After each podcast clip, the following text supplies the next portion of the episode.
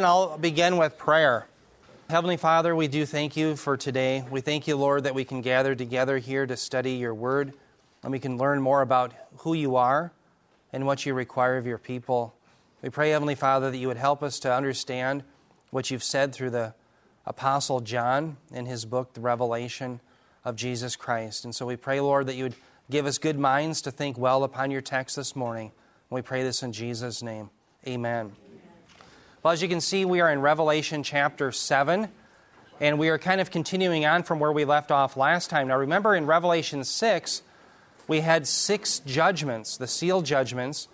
And when we come to the seventh seal, you always come to an interlude. So, whether it's the seventh seal, or prior to the seventh trumpet, or prior to the seventh bowl, you're going to have an interlude.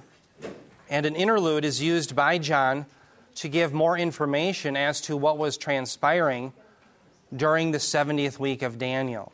Now, as we got into Revelation chapter 7, remember the question that was asked at the end of chapter 6 was if the wrath has come, who is able to stand? And so in the beginning of Revelation 7, we see that there are two groups of servants. In verses 1 through 9, actually, is it 1 through 8? It's 1 through 8 we have the servants who are sealed, the 144,000. They're on earth. They're going to be able to stand while God is pouring his wrath out. And you have another group in Revelation 7 9 through 17. They are the servants who are going to be martyred, killed, and taken to heaven. But the big picture is if you're a believer in Jesus Christ, no matter if you're on earth or if you're killed and you're brought to heaven, you're able to stand before God because of your faith in him. So again, we're looking at the 144,000. And one of the questions we're going to be wrestling with is who are these 144,000 who are sealed? And this is a very controversial topic, as I will show you. So let's begin by reading the passage again. Revelation 7 4, John says this. He says, And I heard the number of those who were sealed 144,000 sealed from every tribe of the sons of Israel. Now, where the debate lies in this text is over who are these 144,000 of the sons of Israel. And there's two interpretations. The first is, believe it or not, it could be Israel. Imagine that. Ethnic Israel, because it says that they were the sons of Israel. But there's a second interpretation that we have to take seriously, and that is Israel is really a metaphor or symbol of the church. And so those who hold to this idea would say, well, throughout the Bible, the church is now depicted as the new Israel. Now, before we just poo poo that idea, I want to be fair and to say let's look at a lot of the biblical data in the New Testament. There are references where the church is likened to the new Israel and where unbelievers are even likened to being Gentiles. And so I want to look at that data and then I want to show you how I think we should come down in this text. But we want to be fair. Let's look at some of the biblical data concerning this issue, issue of Israel and the church. So, if you will, turn your Bibles first to Romans chapter 2. Romans chapter 2, verses 28 through 29. Now, what I'm going to be doing is I'm going to be taking you through sampling passages in the New Testament where there seems to be an allusion to the church being the new Israel. All right, and then what we're going to do is we're going to, in the next few slides, I'm going to lay out three things that we have to keep straight to get this issue right. So let's begin in Romans 2 28 through 29. Here's an example of a passage that seems to indicate that the new Jew is simply a believer in Jesus Christ. Romans 2 28 through 29. Paul says, For he is not a Jew who is one outwardly, nor is circumcision that which is outward in the flesh but he is a Jew who is one inwardly, and circumcision is that which is of the heart, by the Spirit, not by the letter, and his praise is not from men, but from God. So notice in that text here, you have a true Jew is one who is not outwardly, formally, a person who just follows Mosaic covenant, one who's been physically circumcised. So it's not merely a formal external religion, but what Paul is saying is it's now a Jew is truly one who's been circumcised on the inside. And that's the great promise that we saw God give to his people all the way back in Deuteronomy chapter 30. He commanded them to circumcise their own hearts. By the way, the primary reference to a circumcised heart is one that can be soft to God, one that can believe in Him and therefore can also obey. So I always think of a circumcised heart is a heart that can believe and obey.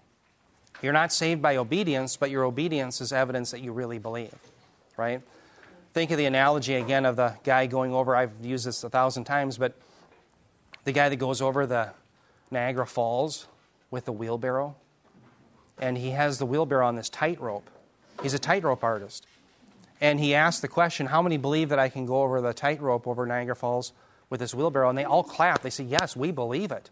And he goes and he does it. Well, then he says, Well, who wants to get in? And all of a sudden, people are like, Wow, the Vikings are on, or the Buffalo Bills, or whatever. And they, well, do they really believe? See, if you really believe, you get in. And that's the relationship between faith and obedience. So the idea of having a circumcised heart is one where people would really believe in Yahweh, they would trust Him, and therefore they would obey. All right? So, circumcision of the heart then is something that God does through His Spirit. And so he enables people, therefore, to believe. And so Paul is just pointing out that a Jew is no longer one who is simply under the old covenant, formally external, but one who has truly been regenerated by the Spirit and has therefore come to faith in Jesus Christ. That's the implication. Okay? But nonetheless, you have the true Jew now who is not what a Jew was formerly. So there's some evidence that, yes, you can look at believers as being, in a sense, a new Israel in that regard. Look at Romans 9 6. Turn your Bibles there. Romans 9 6. Just fast forward. And by the way, we'll be handling these passages more in depthly when we come to them in Romans. But I just want to give you kind of a gloss of some of the data. Romans 9 6, here Paul is answering the question well, how is it that some Israelites missed God's gospel? That is the good news in the Old Testament that would lead to salvation through Jesus Christ. And so in Romans 9 6, Paul says, But it is not as though the word of God has failed, for, for they are not all Israel who are descended from Israel. And so here clearly I think Paul is showing that, look, Israel is wider than just those who are born Jews in ethnic Israel. It's those who come to Jesus Christ. And so at the end of time, you're going to have an eschatological Israel that's made up of every single believer, Jew and Gentile. And they're the ones who are going to reign in the land. All right? Now, I want to show you also that Gentiles are sometimes referred to as or used as an imagery of sinners. In other words, if someone's acting like a Gentile, they're acting like a sinner. Now, why is that important? Because it shows us not only are believers in Jesus Christ sometimes referred to as true Jews or as the new Israel, but sometimes you have people who are sinners who are simply likened to the nations, the Gentiles. So, for example, turn your Bibles to 1 Peter 2 9. Here I'm actually going to show you another reference to where the church is likened to the new Israel.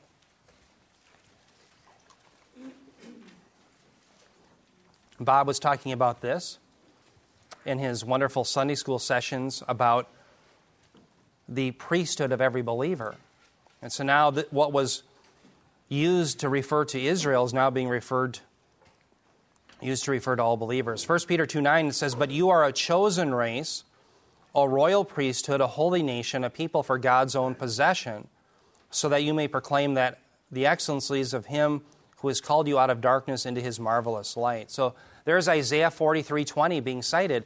It was formerly cited of Israel.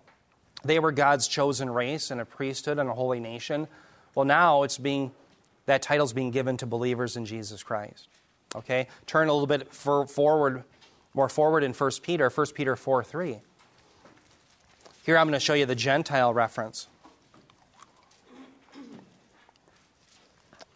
1 Peter 4 3. Peter says, For the time is already past, I'm sorry, for the time already past is sufficient for you to have carried out the desire of the Gentiles, having pursued a course of sensuality, lust, drunkenness, carousing, drinking parties, and abominable idolatries. So notice there, if you're doing wickedly, you're acting like what? A Gentile. Now, nor, notice that Peter's speaking to people who are ethnically Gentiles primarily. They're they're people who are non Jews, who are Christians who are living in Asia Minor.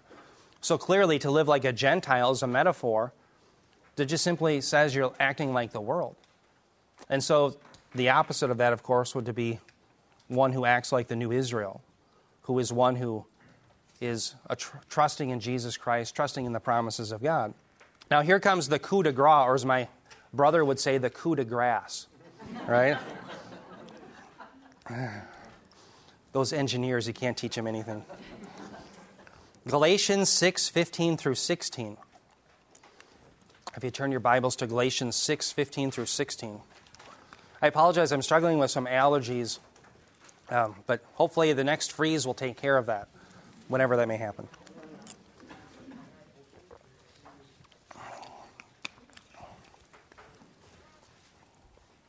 Galatians 6 15 through 16. Here Paul says, For neither is circumcision anything, nor uncircumcision, but a new creation. Now let's just stop there for a moment. The new creation, of course, are, are those who are created in Christ Jesus. Remember at the fall of Adam and Eve, you have from that point forward, God determined to bring about a new creation through his seed promise. Remember, the seed of the woman is going to crush the serpent. And so now what's important is to be part of this new creation. So circumcision doesn't matter. That was an outward sign of the Messiah to come through the lineage of Abraham, Isaac, Jacob, Judah, David. But uncircumcision doesn't matter either. You don't get kudos before God for either one. But what matters is if you've come to Jesus. Well, then he says in verse 16, he says, And those who will walk by this rule, peace and mercy be upon them and upon the Israel of God. Now, notice the big kicker here is this phrase, the Israel of God. Who is that referring to? Well, it could refer to the church, it could refer to Israel, or it could refer to what's called eschatological Israel. That'd be every Jew and Gentile believer. Now, I won't give you the proper interpretation here because I'm still wrestling with it myself.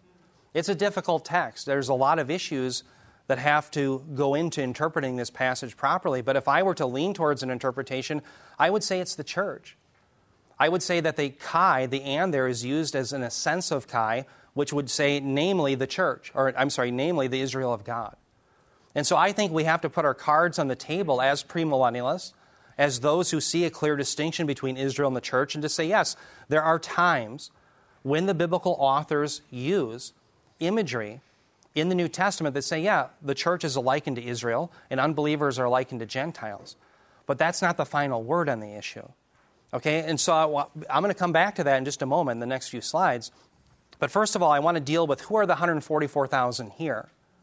Are they Israel or are they the church? Now, clearly, we've seen New Testament data where sometimes the church can be referred to as the new Israel. But in context, remember, when we're interpreting a passage, we always want to stay with the immediate context. So think of your hermeneutics like a circle. When you're doing hermeneutics, the first thing you want to do is look at the bullseye, which is the immediate context of the passage, and then broaden out to see within the same book what the author is saying about the same subject, the same topic. Okay? Well, then, from that, you would go to wider books in the New Testament that the same author has written. In other words, it's better to understand how John uses his language than it is to see how Paul uses it. Do you, do you see what I'm saying? Because John may use it differently sometimes than Paul. Now, if you have exhausted all of what John has said in the New Testament, then you start broadening out to other New Testament sources. And then from there, you broaden out to the Old Testament. Now, in saying that, one helpful tip too is always to go to the Septuagint. The Septuagint is the Old Testament translation in the Greek, because a lot of times the New Testament writers will be alluding to something from the Old Testament. Is that, is that clear? So here's what I want to point out. Notice in this passage, again, we're talking about the servants of God. Who was able to stand during the pouring out of God's wrath? There's two groups there's the 144,000, Revelation 7, verses 1 through 8. But then you have another group in verses 9 through 17. And notice how they are described. This is the second group. We're going to come to this next week, Lord willing. Revelation 7 9. John writes, After these things I looked. So this is after he's described the 144,000. So notice the after these things, he's on to something new now. After these things I looked, and behold, a great multitude which no one could count. Now stop there. Notice up above in Revelation 7 4, he had a specific number in mind 144,000. But now he's talking about a multitude that was what? Too numerous to count. Okay, so now just think about it. If John wanted to refer back to the 144,000, why didn't he just simply say, oh, by the way, now regarding the 144,000, I also saw this? But he doesn't do that. Now he's talking about a multitude that no one could count. And he notice what he says from every nation and all tribes and peoples and tongues, standing before the throne and before the Lamb, clothed in white robes, and palm branches were in their hands. Notice the phrase, nations and all tribes and peoples and tongues. That would seem to be an indication of the Gentile nations, would it not? Of all nations. So now it's specifically not just those of Israel, but it's those of every nation. Again, if John had wanted to say that these are the 144,000, he could have simply referred back and use that phrase, but he didn't.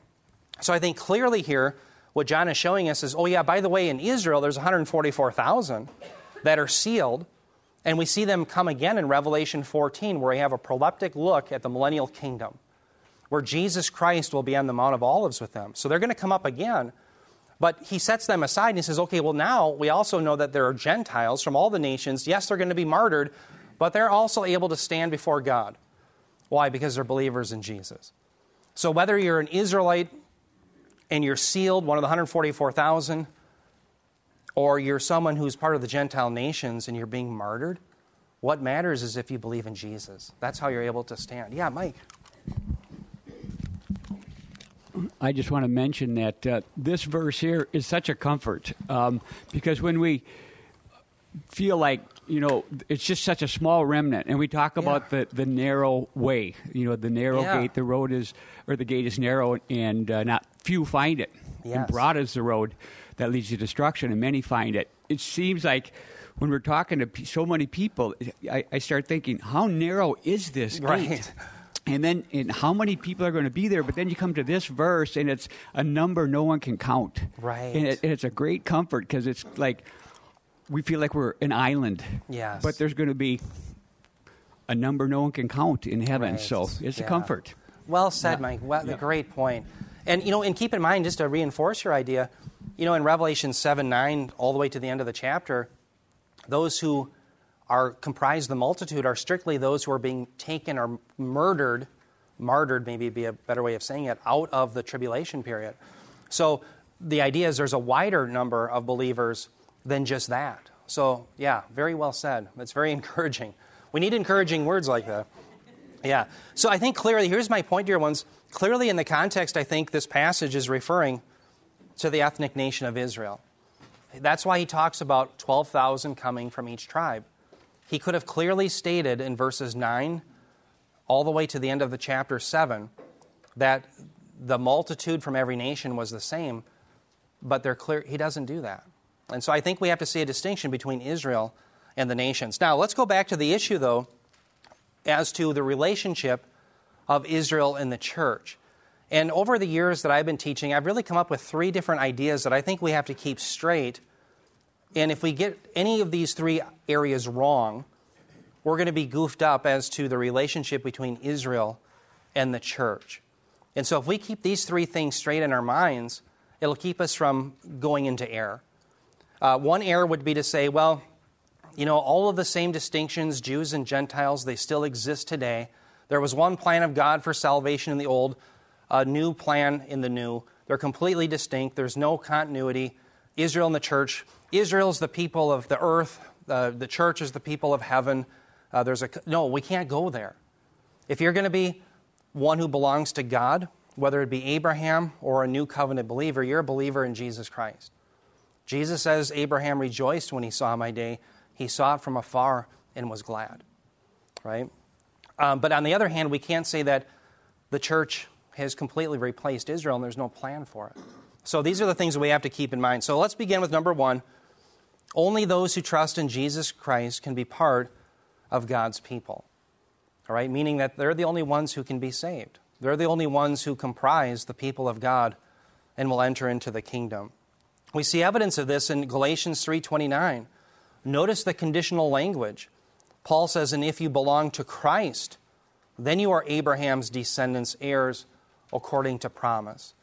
Now, what's interesting is in the Greek, here we have a conditional sentence. I think it's a first class conditional. Paul's assuming this to be the case on behalf of his audience. He's assuming that they do belong to Christ. And if, what's the implication? If you belong to Christ, then what? Well, then you're a seed, literally in the Greek, you're a seed of Abraham. Well, wait a minute. I thought a seed of Abraham was someone who was born physically to Abraham. Well, that's not what Paul's saying. Paul is saying if you believe in Jesus Christ, you're a seed of Abraham. You're one of his descendants. And therefore, what? Well, you're going to be in the kingdom with him, with Abraham, with Isaac, and Jacob. All right, so literally in the Greek, you could render it this way if you are of Christ, then you are a seed of Abraham according to promise. That's what he's saying. All right, very important. So a believer in Jesus is the one who, therefore, is a true descendant of Abraham. Romans 4 10 through 11. Here, Paul is asking the question of how the righteousness that Abraham had, how was it given to him? How was it credited to his account? Romans 4 10 through 11. He says, How then was it credited? While he was circumcised or uncircumcised? So let's stop there. Let's remember when Abraham believed God and it was credited to him as righteousness. When does that occur? Well, the passage is in Genesis 15 6. Well, when does Abraham receive circumcision, the sign of the covenant? It's in Genesis 17. So here, Paul is going to be making the argument that wait, when Abraham was saved, it was nothing that he did. There was no circumcision that he had complied with. It was by faith alone. That's the idea. So he says, How then was it credited? While he was circumcised or uncircumcised? He says, Well, not while circumcised, but while uncircumcised. And he received the sign of circumcision, a seal of the righteousness of the faith which he had while uncircumcised. Now, here's the purpose so that he might be the father of all who believe without being circumcised, that righteousness might be credited to them. So at the end of the day, what matters is you believe in the seed, the Messiah. So it doesn't matter if you're Jew or Gentile. What matters is if you have faith in Jesus Christ. That's all that matters. All right? Let me tell you a story. Years ago, I was working at a prophecy conference, and I was helping a, author sell books. And there was a woman who came up to me out of the blue. I'd never met her. I didn't talk to her before this. And she came up to me, and the first things out of her mouth, she said, You know, my grandparents were Jews. And I said, Wow, well, that, yeah. Mike, I was thinking that. and, and, and, by the way, as I say this, it's not that we're unkind to Jews. We, we're, as, we love all people. Uh, the idea, though, that she had in her mind was there was something special and unique about her because of her physical ancestry. And you and I in our vernacular would say, well, with that you can get, what, a cup of coffee with your ancestry. See, all that matters in God's kingdom is if you fled to the Son. Because it's only through the Son and His righteousness that you can have His atonement and be covered over so that you can stand in the presence of a holy and righteous God. But yet, here's a woman who's going to a prophecy contra- conference and she's boasting not in Christ, but in who she is right? So, what's the spirit of prophecy according to the book of Revelation? Isn't it Jesus Christ? That's the point. If we don't confess Christ, we're not understanding prophecy, right? So, it's troubling. And so, we have to re- realize um, hold on one second. We just have to realize that if you're going to be part of the kingdom, you're going to be a believer. It doesn't matter what your ethnicity is. What matters is if you're a believer in Jesus. Okay, I'm sorry. Go ahead, Eric. Yeah, I was just going to say that one verse stuck out to me that said if, if you're uh, circumcised, then Christ is of no value to you. Yeah. So it's like he goes, you know, beyond just not exactly. that circumcised are believers, but if you're trusting in circumcision, then Christ is of no value. Amen. Well said. Yeah, you've actually fallen off of the, the ship of grace, haven't you? If you go to circumcision, what you've said is Christ and your faith in Him is insufficient. Christ is not sufficient for salvation. So there is an implication by doing something beyond Christ that you're saying that He's not sufficient. Absolutely. Very well said. Okay, now let's go to the second thing that we have to keep straight. and that is that former Jew and Gentile distinctions are now irrelevant under the new covenant. Okay, now I had a lot more to read, but for the sake of time, let me just scroll down. I've got a passage I want to put up. I was going to put up the whole context, but I don't have time for that. Let me put up Hebrews 8:13. There it goes. Hebrews 8:13. Listen to the writer of Hebrews. He says, "When he said a new covenant, he was he has made the first obsolete. But whatever is becoming obsolete and growing old is ready to disappear." Now, the big point I want you to see here, just to boil it down for the sake of time, notice the writer of Hebrews, this is scripture, this is God saying this, is that the old covenant has been made obsolete. Okay, now, in the old covenant, you were a member of it, and you had privileges and responsibilities by being a physical descendant of Abraham. In other words, you could be under the old covenant just by being born. But how are you a member of the new covenant? In the new covenant, the only way that you can be a part of it is by being born again. So, the big distinction that I want you to see between the old covenant and the new is the old covenant was comprised of believers and non believers. Because you could be born a Jew, circumcised on the eighth day as a boy, and never believe in Yahweh your whole life and be part of the covenant community in the sense that you had obligations and even privileges, because at least you'd hear the word, you had some of Yahweh's protections, etc. Okay? But in the new covenant, it's radically different. It's a better promise because it's comprised of those who have been circumcised within their heart, and therefore it's comprised of only believers. All right? Now, if that's the case, then the distinctions of Sabbath keeping, of circumcision, and of the dietary laws of the Old Covenant, those are gone. Why? Because the Old Covenant's been made obsolete. Right? So the distinctions then between Jews and Gentiles, they really don't matter. God used these distinctions to separate Jew and Gentile to protect the messianic seed promise. But now that the Messiah has come, you don't need to be divorced from Gentiles through circumcision, through Sabbath keeping, and through the food laws. Why? Because Messiah is here. So the old covenant's made obsolete, and evidence of this is seen by what Paul says in Ephesians 2 14 through 15. Notice it says, For he himself, that's talking about Jesus, he is our peace who made both groups, he's talking about Jews and Gentiles, he made both groups into one and broke down the barrier of the dividing wall by abolishing in his flesh the enmity, which is the law of commandments contained in ordinances, so that he himself he might make the two into one new man, thus establishing peace. Now, notice this what I have highlighted in red. It says the barrier of the dividing wall. I think that in Paul's mind, in his imagery that comes to his mind, is probably this balustrade that was in the temple. You see, in the temple that the Jews had in Jerusalem, there was a balustrade. And what it did is it divided the Gentiles from the Jews. In fact, in Greek and in Latin and in Hebrew, it would say no Gentiles beyond this point. And so there was a dividing wall. The Gentiles were excluded from the temple of God. Now, to be very clear, though, if that's the imagery that's in Paul's mind, I think it probably is.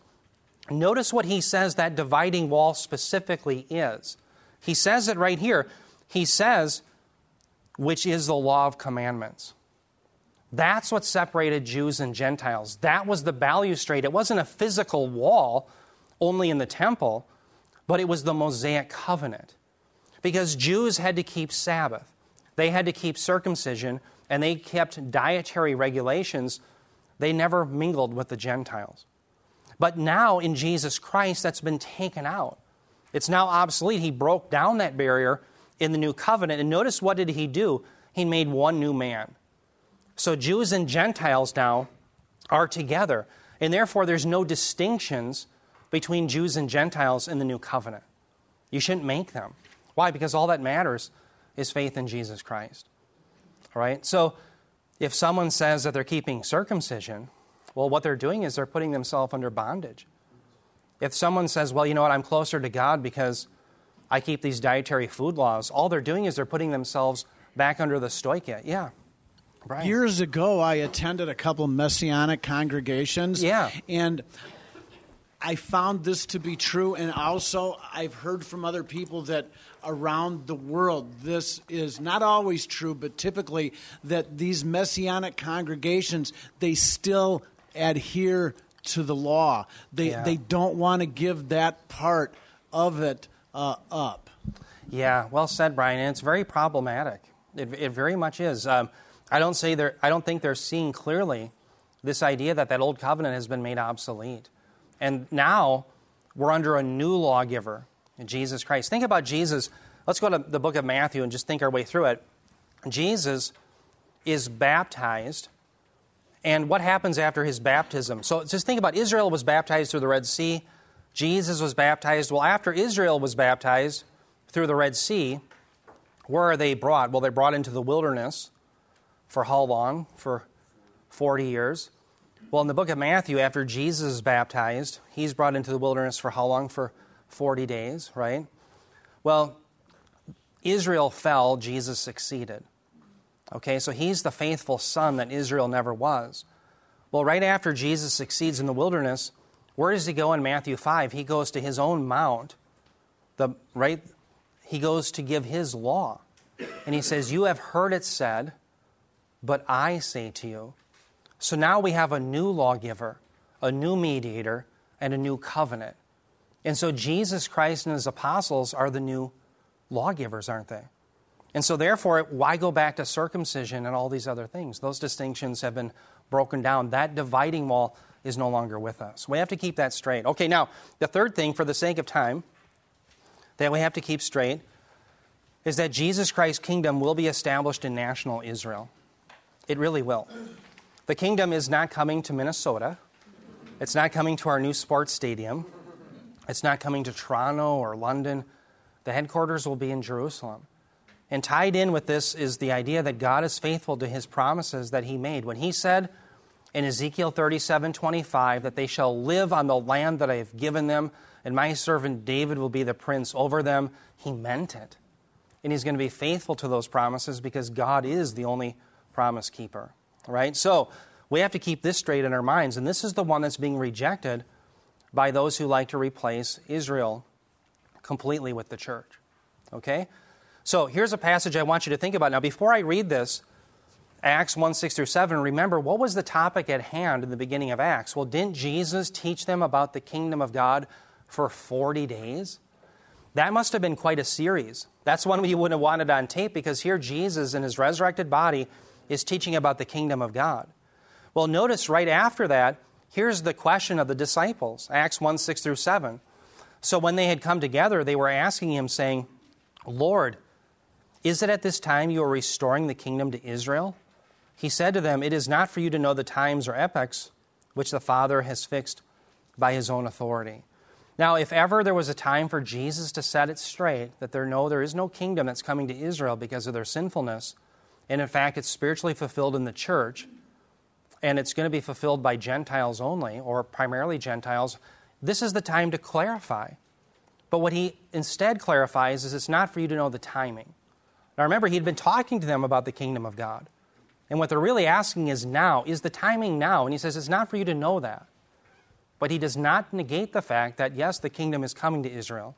Now, what's very interesting is notice the term restoring. The term in the Greek is used again later in Acts 3 19 through 21. Apokathistemi, the idea of restoring, and it's a very loaded term because it has to do with the restoring of Israel that was promised in the prophets of old. So turn your Bibles ahead in Acts chapter 3. I want you to see how this is used again by Peter in his second sermon. Acts 3 19 through 21. This is the conclusion of his second sermon. I want you to see this term restoration come up again. Acts 3 19 through 21. Peter says, Therefore, repent and return.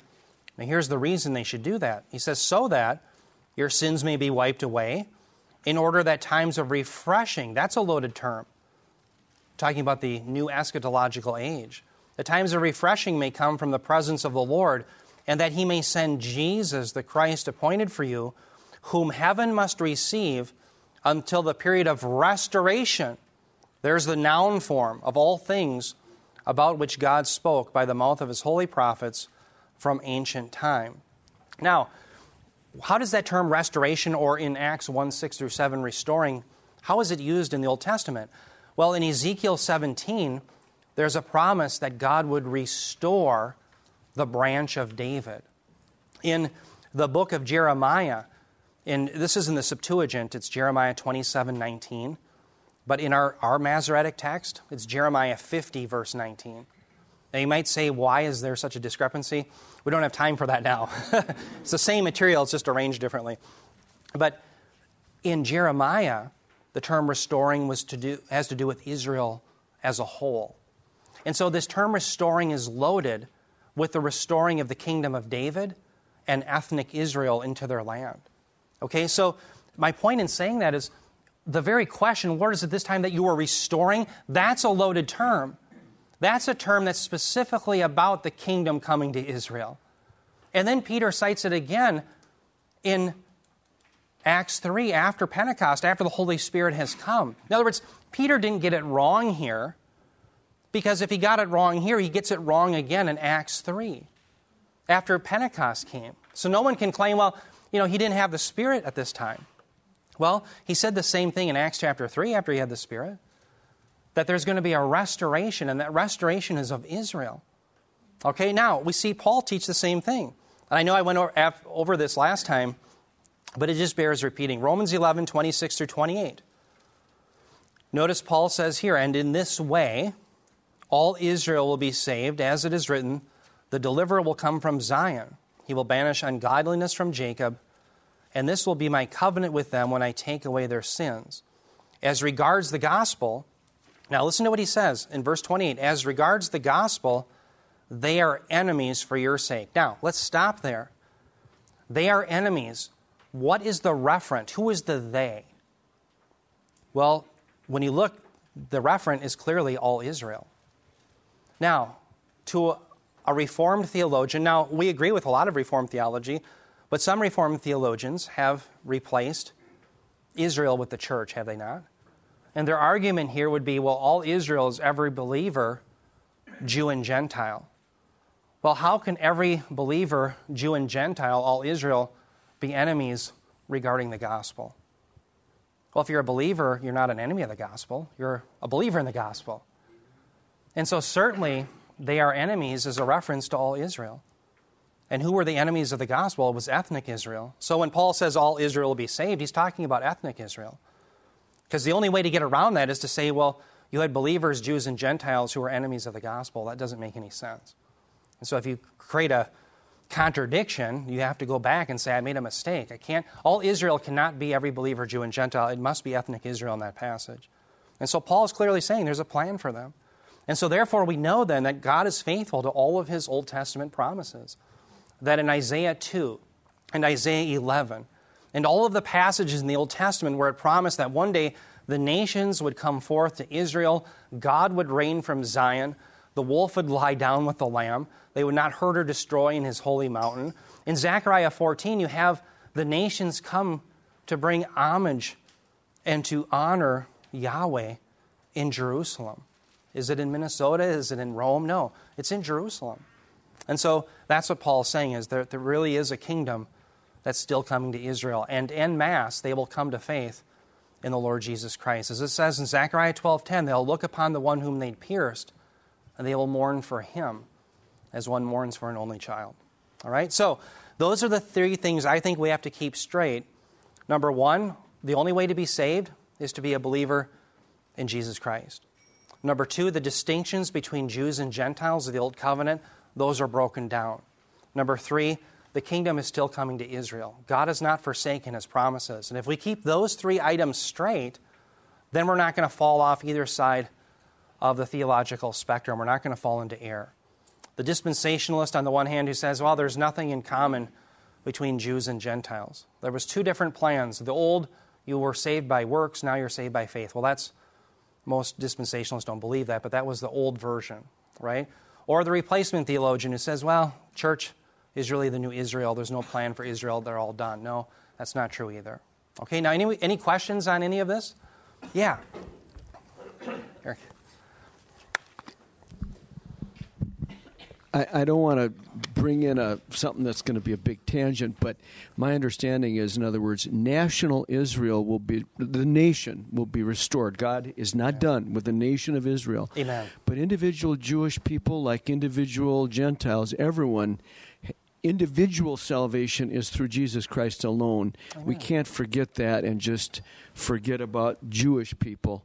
Now, how God is going to Yeah.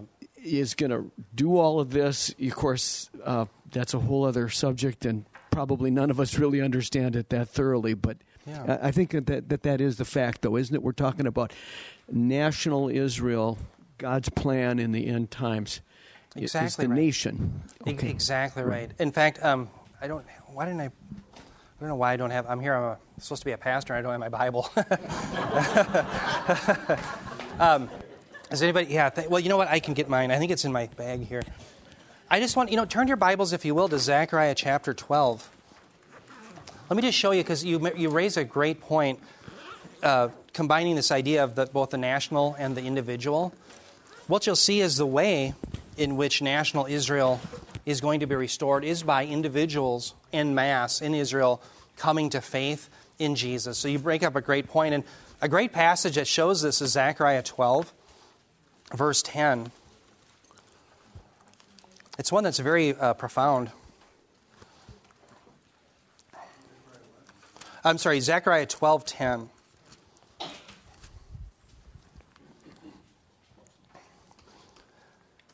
Notice what he says here in Zechariah 12:10. He's talking about the pouring out of the Spirit. And who is the Spirit being poured out upon? He says, "And I will pour on the house of David and the inhabitants of Jerusalem a spirit of grace and pleas for mercy, so that when they look on me, now notice the change, on him whom they have pierced, they will mourn for him as one mourns for an only child, and weep bitterly over him as one weeps for over a firstborn.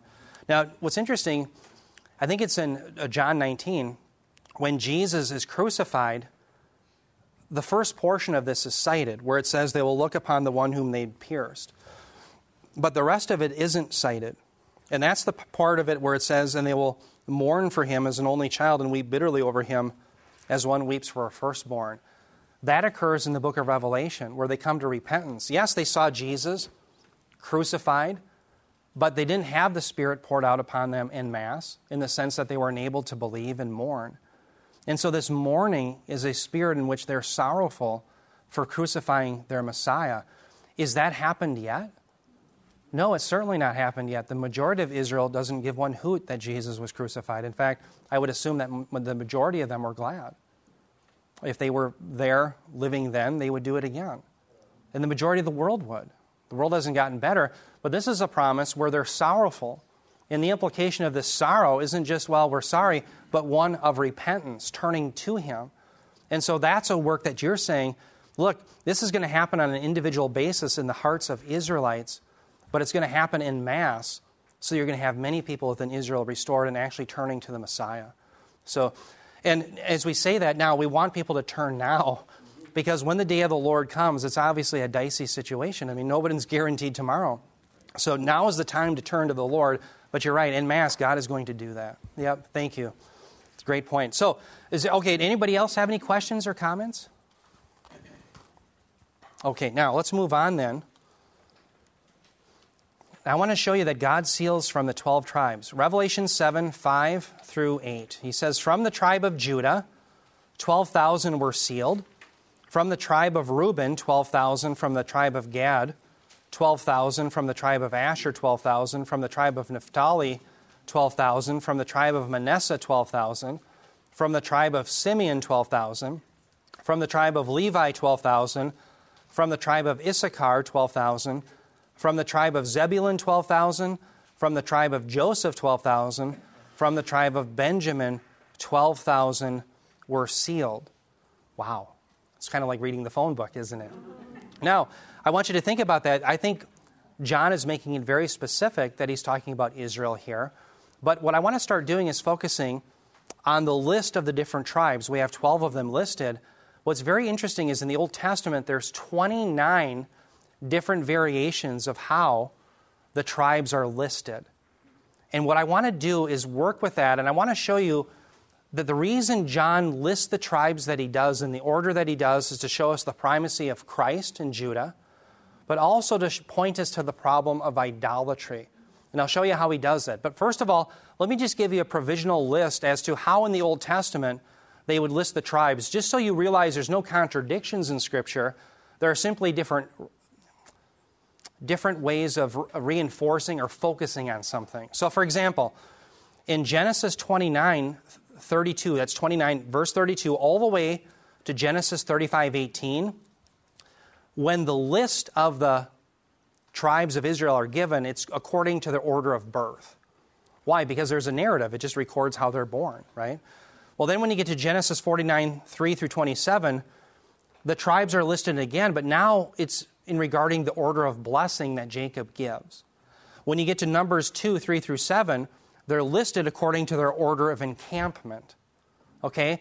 So realize you're just you're not you're having the same data as it were, but they're just listed differently. Uh, Numbers 26, 4 through 51, it's according to the order of census before their invasion in Canaan. When you get to Deuteronomy 27, 12 through 13, it's according to the order of blessings and cursing. When you get to Deuteronomy 33, it's in order of Moses' blessing. And then the coup de grace, as my brother would say. When you get to Deuteronomy, or uh, excuse me, Ezekiel chapter 48, remember you have the different gates in the New Jerusalem? Well, then the tribes are listed, but it's according to the arrangement of the gates. And so, what I want you to realize is there's no contradictions in Scripture but there's just different focuses. Okay? Now, the other thing I want you to be aware of is before we turn off of this screen, notice the term sealed. These tribes are sealed. And again, it's national Israelites who are chosen by God for a purpose. And we'll get more into their purpose when we get to chapter 14. But they are going to be those who stand for Jesus Christ. They'll more than likely be used by Him to proclaim the gospel, right? But notice that they're sealed. And the term that's used there is a divine passive, it's sphragizo. So they're sealed by God for his purpose. They're, they belong to Jesus Christ. And I want you to think of this idea of sealing and how precious it is because it has to do with ownership. Uh, think about in Ephesians 4:30. We're commanded by Paul not to blaspheme the Holy Spirit, right? Uh, and not to grieve him, it says, by whom we've been sealed, the same term, until the day of redemption, so we belong to God. But later on, when we get to Revelation chapter 13, there's a different term that's used, and that's charagma. And that's a mark. It's not a seal, but it's a mark for those who belong to the beast. And so what you're seeing then is a contrast between who, the question is, who do you belong to? Do you belong to Jesus Christ? You've been sealed? Or do you belong, do you have the mark of the beast? Do you belong to Satan? So it's that stark. So anyone who tells you today, well, we got to stop binary reductionism now. That's what I heard in seminary. We can't have either or. No, it's going to be that stark. It's either you belong to God, you, you are sealed because you came to faith in Jesus Christ, or you have the mark of the beast. That's that stark at the end. And so these 12,000 from each tribe, the 144,000 belong to God. Now, I want to talk a little bit about the order. The order is unusual here, the, the tribes that are listed. So let me go back and talk a little bit about how these tribes came about. Remember Jacob? He had two wives, didn't he? Remember Laban pulled some trickery on him? One of his wives was Leah, and through Leah, he had Reuben, that was his firstborn. He had Simeon, Levi, Judah, Issachar, and Zebulun. Well, then he had a concubine. Oh, I'm sorry, I, I got Rachel up first. Uh, this is his other wife. This is his beloved, right? And through her, he had Joseph and Benjamin. Well, then you come to the concubines. Bilhah, that's Rachel's servant. You had Dan and Naphtali. And then through, this is the servant of Leah, Zilpah, you had Gad and Asher. So those are the 12 tribes. Those are the 12 sons of Jacob. But notice in our list that you have in Revelation 7, you have Manasseh listed, but you don't have Dan listed, right? And what I want to do is explain how that all came about. Remember, Joseph ends up being given the double portion of the inheritance, right? Now, where do we find that? Well, you can read about it in 1 Chronicles chapter 5.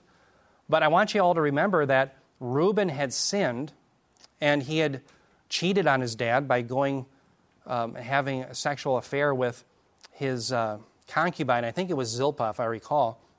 And so what happens then is Jacob ends up giving his firstborn blessing to Joseph. So Joseph then is often given his blessing to his two sons, which were Manasseh and Ephraim. Okay, they're given blessing. So now this complicates matters because sometimes in your list, Joseph is the true son, but sometimes he's not listed, and you'll see, for instance, Manasseh or you'll see Ephraim. Those are the sons of Joseph. The reason you see that is because he was given the double portion because of the sin of Reuben. Does that make sense? So, what I want to do is kind of go through this. Why is it that John uses the order in the list he does? Well, first of all, Judah is listed first. Normally it'd be Reuben because he's the firstborn. But Judah is listed, listed first by John because of the primacy of the tribe of Judah. In fact, turn your Bibles to Genesis 49:10. I want you to see that it was God who chose to give primacy to bring about the Messiah through the tribe of Judah. Now, this is the blessing, of course, that Jacob is giving to his sons, but God is really speaking through him in this regard. Genesis 49:10, very interesting passage. I believed I used the Net Bible. I think the Net Bible nails it here when you uh, do a lot of work in the Hebrew and so forth. Genesis 49:10, the Net Bible says, "The scepter will not depart from Judah, nor the ruler's staff from between his feet." Now, let me just stop there. Between his feet is a euphemism. Um, it's a euphemism for the, the male parts, if, if you know what I'm saying, because it's the idea of procreation. Okay? So the idea is the scepter will not depart from the procreative parts of Judah. He says, until he comes to whom it belongs the nations will obey him. And I think that's the best rendering of the Hebrew. Notice the phrase, until he comes to whom it belongs. That is the coming of the Messiah to whom the scepter belongs. I think it's a messianic reference. And so the great promise was that the scepter would never depart from Judah. They would be the primary tribe from which the house of David would spring, and eventually the Messiah himself. Okay, so if someone defects against Judah, what are they doing? They're sinning against God, aren't they? Well, that's exactly what Ephraim did. They were one of the northern tribes who attacked Israel or, or Judah. Okay? So, uh, Revelation 5 5. I have another reference for you. Listen to what it says here in Revelation 5 5. It says, One of the elders said to me, Stop weeping. Remember, the question was, Who is worthy of opening up the, the seals? He says, Stop weeping. Behold, the lion that is from the tribe of Judah, the root of David, has overcome so as to open the book and its seven seals. So Jesus is from that tribe, and therefore that's why it's given primacy. But here's the oops, I went backwards. Here's the next question we have to wrestle with. Joseph's given this double portion. The reason why is because, again, Reuben sinned. And so he had given some of his allotments to Manasseh and Ephraim. But if you'll notice, Ephraim is not in the list in your Revelation account. Do you all notice that? Okay. And also, Dan is excluded. Well, why is Dan excluded? Well, they're excluded because of their idolatry. They were a tribe that was notoriously idolatrous. In fact, they were the ones who wanted to set up graven images all the time. And so you have an exclusion here, I think, in the list in Revelation because of their idolatry. Idolatry is a huge issue in the book of Revelation. So isn't it interesting here this tribe is excluded from being mentioned even in the new covenant in the book of Revelation, I think more than likely because of their idolatry. The other one that's listed is Ephraim. Ephraim was the one who attacked Judah. And if you're attacking Judah, you can read about this in Isaiah 7. In fact, we had um, Adam Oline brought us through the great promise of the Messiah, the virgin birth. Well, in Isaiah chapter 7, if you read that passage, Ephraim is attacking the people of Judah. And if they're attacking Judah, what are they attacking? They're attacking the messianic promise, aren't they? The Davidic promise. And so they also went into idolatry, and so they're excluded. And so what I think we can conclude is that there's a call away from idolatry. And we see that time and time again in the book of Revelation. And so I think this is our application in this passage. The problem of idolatry in Revelation, think about the Nicolaitans. By the way, I always think of Nickelodeon. I don't know why. Every time I see that, I think maybe my boy shouldn't be watching Nickelodeon. And then I think, well, wait, that's the Nicolaitans. The Nicolaitans, what did they do? Well, they led people into idolatry. And they did it by bringing people into sexual immorality, just like Balaam did. And they did it by bringing people into worship and serving idols, more than likely to get along with the surrounding culture so that they could keep their real estate. But God was aghast by that. You have the problem with Jezebel.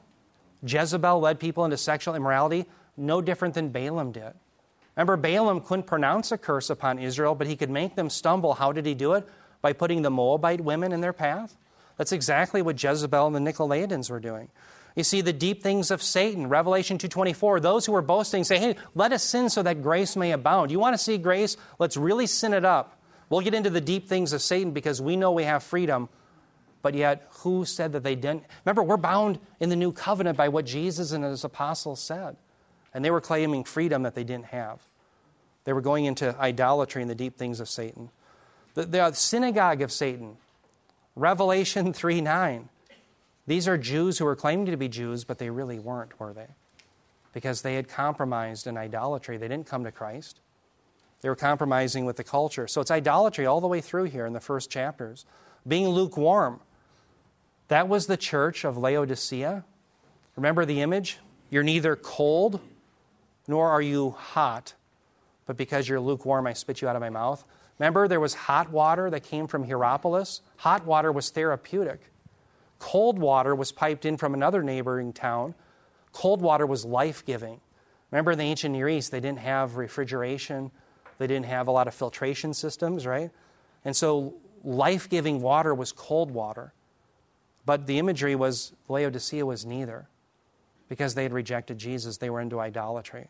And so later, we're going to see this idolatry culminate in Revelation 9. We're at the sixth trumpet you have a third of humanity dies because of their idolatry. But then he goes on to say the rest of mankind who are not killed by these plagues did not repent of the works of their hands, so as not to worship demons and the idols of gold and the silver and of brass and of stone and of wood, which can neither see nor hear nor walk. So you're going to see this problem of idolatry all the way through the book of Revelation. People will not repent of it. Now, notice that phrase, the work of their hands. That's used oftentimes in the Old Testament for referring to sinful acts. In fact, you'll see it used in Deuteronomy 4:28. Listen to this. It says, "There you will serve gods, the work of man's hands, wood and stone, which neither see nor hear nor eat nor smell." Isaiah 2:8, "Their land has been filled with idols, the worship and work of their hands, that which their fingers have made." Now, what's the great remedy to the works of our hands, that is, to idolatry? Well, turn your Bible. It's something that Bob had taught us in Colossians 2.11. We'll end with this. Colossians 2.11. Turn your Bibles there. The only way out from this idolatry is to turn to Christ. But you and I of ourselves can't do that. We need the work of God's hands. Colossians 2:11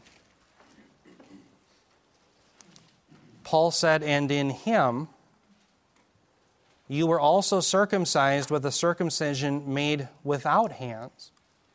Now let's stop there a moment. Every time with hands is mentioned in the Old Testament, it's usually a sinful act committed by humanity, it's idolatry.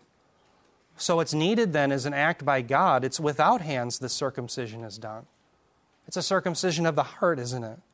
In the removal of the body of the flesh by the circumcision of Christ. Jesus Christ effected a circumcision within our heart by God's power through the Spirit enabling us to believe. And so, brothers and sisters, it's God's power by bringing us to the gospel that we can escape the idolatry.